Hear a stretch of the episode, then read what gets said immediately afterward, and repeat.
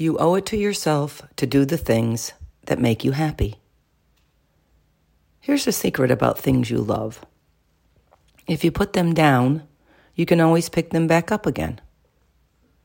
You can ride again, paint again, sew again, hike again, play music again, write that book again, take that photograph again.